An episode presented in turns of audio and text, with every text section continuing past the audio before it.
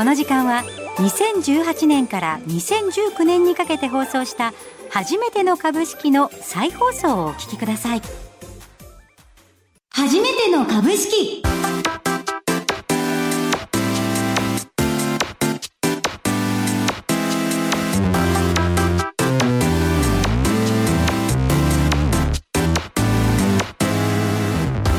リスナーの皆さんこんにちは。飯村美希です。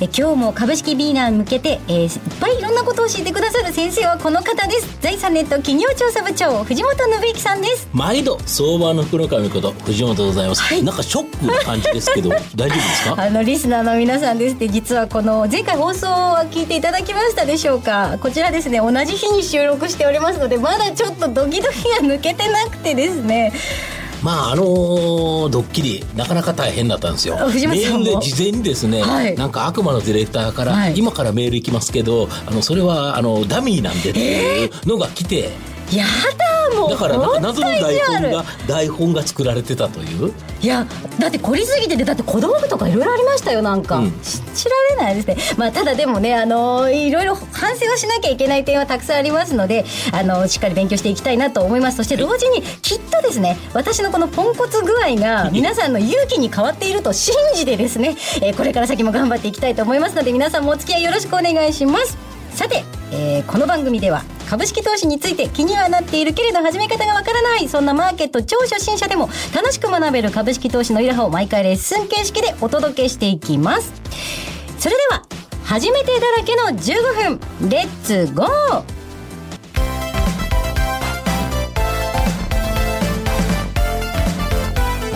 株式レッスン。 One, two, three。それでは藤本さん今日もよろしくお願いします。今日のテーマは、テクニカル分析その5、もっとローソク足です。はい。まあ前回その4ローソク足をやったわけなんですけど、これ前回の復習なんですけど、ローソク足の書き方はいやってみましょうということで、はいえー例えばですね、はい前日の終値が1000円でした。はい。で、本日が始まり値が、えっ、と、1000飛び50円。はい。高値が1100円。安値が980円。終値が990円。この場合のですね、ローソク足を具体的に書いてみましょう、今。今実際に手元に色鉛筆等々がありますので、そちらをちょっと使って、はい。で、なぜこのもっとローソク足をやるに至ったかっていうのをご説明させていただくと、えーはい。ブログご覧になっていただいている方わかると思うんですが、第22回のレッスンノートでですね、はい。私、あの、勘違いをしてまして、私、あの、陰線と陽線変わるのって、前日の終値によるんだと思ってたんですよ、ずっと。うんうんうん。勘違いしてて、でもチャート見てて、あれ？別に前日関係なくないかっていうのを、なんかレッスンノート書きながら、あの、その次の回のレッスンノート書きながら気がついて、なので急いでディレクターにメールして、すいません、私、レッスンノートミスがありました。ちょっと、あの、気がつかなかったかもしれないですけど、こう、こう、こうやって書いちゃってたんですって送ったら、え、知ってたよ、みたいな。なんかリスナーから指摘があったら面白いかなと思って、みたいな。そんなことあるとかって思ったんですけど、あまあ、そういった経緯がありまして、今回、ローソク足をですね、しっかり気合い入れて書きたいなと思います。はいはい。何でしたっけ？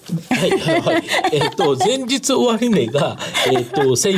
前日終値が1000 1000円。円、まず1000円のところに、ちょっとまず1本1000円引いて、あの、前日のところに引いてください。あ前前日とするうん前日して、えっと、1000円と。1000円前日が1000円です。1000円のところに、で、1000円。本日の始め値が1050円です。本日の始め値が1050円。で、高値が1100円です。高値が1100円です。はい。で、安値が980円までありました。はい、安値が980円。100 980円までありました安値がありました。で、終値が990円となりました。990円となりました。はい。はい。この場合のローソク足書いてみましょはい。えーと、う。うん。まず、色を決めるから。まず、黄色を決めなきゃいけないね。えー、始め値が1050円で終値が990円ということは、うん下がってるということですね。そうです。ということなので、青いペンを持ちました。ああ、正解です。はい。はい。ということで、まず980のあたりに1本と、はいえー、千、初め値の1050円のはい横にもう1本私は線を引きまして、はいえっと、これで味噌田楽の、えっと、田楽の部分のトップとダウンが決まりましたね。はい。これで四角になり四ますね。角ができた実体の部分はいができました。はい。で、そこから？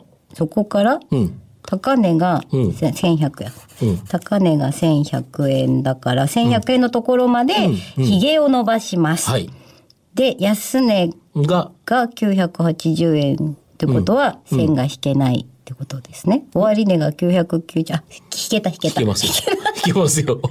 ひげをちょっと伸ばしました。ちょっと短い髭が出てはい。ちょっと自分の書き方が悪かったので、すいません、ちょっとアナログなもんで。えっ、と、かけました。あのーよく、よく見る、ろうそく足がかけました。青い線。青い、青い線ですね。青い線がかけました。はい。これで正解です。え、よかっ大丈夫ですたです。これで多分分かっていただいたかなと思うんですけど、あと、ろうそく足っていくつかの形あるんですけど、はい。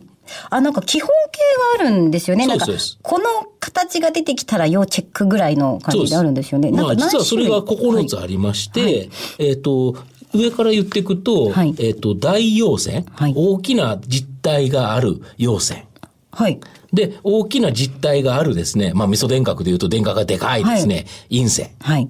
と、もう一つはですね、まあ、小陽線という形で、はい串ばっかりってことですねまあ、じ、あ、串、串もそんなに長くなくて、えっ、と、電角も小さいという形でおうおう、ちっちゃいやつですね。はいこれが小陽線。はい小陰線。はい同じく陰線の場合が。で、あともう一つがですね、上髭と下髭で、それぞれ陰線、陽線がありまして、はいまあ、上髭の長いですね、陽線。はい。いや、陽線なんだけど、髭、上、上の方のですね、髭がすごい長いやつ。だから高値がすごいついたけどそうそうそうっていうそう。ことですね。そうそうです。で、上髭の陰線。はい逆に終値の方が下がっちゃったという形ですね。初めより。で、もう一つはですね、下に長い髭が出ている下髭の陽線と下髭の陰線。はい。だからこれでですね、今まで8つあるんですね。はいで、もう一つあるのが、十字足っていうのがあるんですよ。はい。あの、なんか白くてね、ピッてなってるやつですか？これあれなんですよね。始まり値と終わり値が一緒だから、一全く、えっ、と、実体がない、線、一本の線になっちゃって、はいまあ、あと髭がピュッとあるので、ちょうど十字に見えるので、十字線と十字足というのがあります。うん。やっぱいくつか見てると、その日の値動きによって、あの、これが形変わってくるわけですから、パッと見ただけで、あ、今日はこんな日だったんだなっていうのがわかるっていうことなんですね。まあそうですねはいこれ、この形が出てきたら上昇するよ、この形が出てきたら下落するよとか、そういうサインがあったりするんですかね？あります。例えば、大陽線は上昇サインですし、はい大陰線は下落サインという形で、あと小陽線は、まあ、えっ、と、弱い上,、まあ、上昇サインという感じですね。はいで、小陰線は、えーこれはですね、えー場合によって、えっ、と、分かれるんですけど、まあ、上がるときと下がるときがあるというようなところですよね。で、えっ、と、上髭のですね、えーある陽線、陰線は、両方とも横ばい。まあ、持ち合いが続いていると。上値は重いけど、下値もまあまあ、あれなので、まあ、持ち合ってるという形ですね。で、下髭のですね、陽線と、えー、下髭の陰線。これは、出る位置によってですね、はい上昇サインか下降サインかが決まると。え、えっと、ということは、その高値圏にあるか安値圏にあるかってことですか？そうです、そうです。で、十字足っていうのも、これもですね、結構出るんですけど、まあ、タイミングによるという感じですね。はい。もうこれだけで結構吉兆がわかるわけなんですね。そうなんですよ。はい。だから株価が本当に高値圏か安値圏にある銘柄というので判断が分かれるっていうのもありますと。これ面白いですね。なんかこういうの、あれですね。あの、皆さんもぜひ、あの、実際にどういう形なのかを目で覚えていただいて。そうですね。これブログの方に載せたいと思いますので、はいまあそこでちょっと見ていただくしか、これなかなか正直チャートをですね、ラジオで説明するのっそうですねて、結構すごい電学がとか、串がとかっていう、我々結構チャレンジしてますよね。チャレンジしますね。はい。はい。そういった意味でも、ブログもぜひ活用していただきたいなと思いますが、あの、はい個人投資家というか、私たちがですよ、最も注目すべきローソク足の形っていうのはあるんですかね？やはりですね、トレンドが変わるとき、はい。ここから上がるよっていうか、ここから下がるよっていうところが分かるときっていうのがあるんですけど、はい。これは何かというと、安値圏での下髭の長いですね、陽線が出たとき、要は下下がったんだけど、えっと、結局ですね、えー始まり値より終わり値の方が高かったはいはいはい。という場合、下髭が長い陽線が出ますよね。これは下げきれなかった、もうそこから下は叩けなかったということで、引け間際に戻って、しかも陽線で引けた。ということは、今までお続いてきたですね、下落トレンドがはい終わって、安値圏で出た場合は下がってますからね。わそれ見たいい。い。それすごく見たいです、今の私。はい。はい。で、あとは高値圏での上髭の陰線。はい高値をつけて、一回場中高値取ってるんだけど、結局は引けたら安くなっちゃってたという形なので、はい、これは高値圏で出ちゃうと、逆に今までの上昇トレンドが終わって下がるかもしれないということなんで、この二つが一番重要ですね。はい。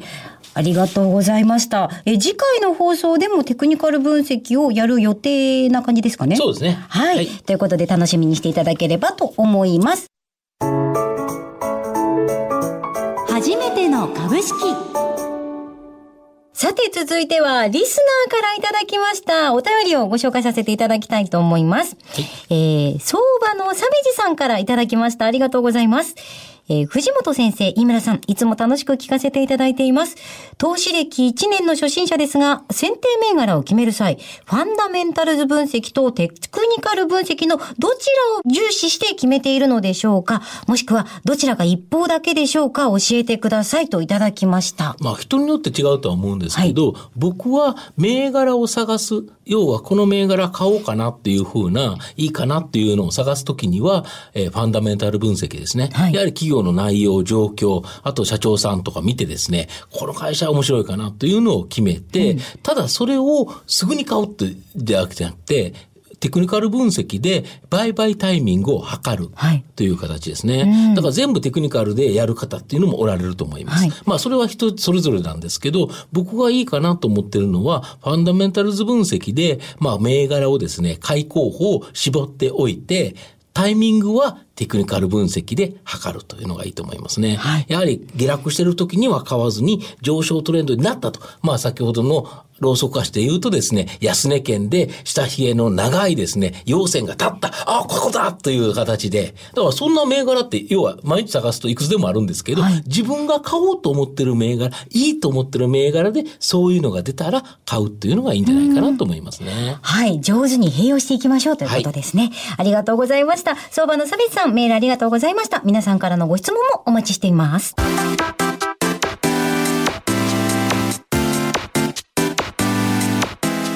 初めての株式今日はここまでです。ここまでのお相手は？藤本信之と飯村美希でお送りしました。たくさんの初めてが？わかるようになる15分間。来週もお楽しみに。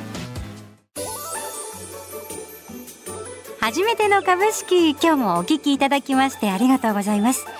私も2年前の自分を思い出しますね、えー、聞き直ししていると意外と忘れてることも多いですねえー、さてこの番組ですが全55回分を週1回のペースで1年間放送配信していく予定です。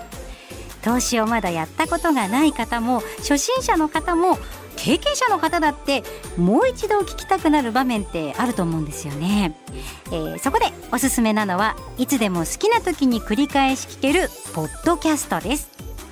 ラジオ日経初めての株式番組ウェブサイト。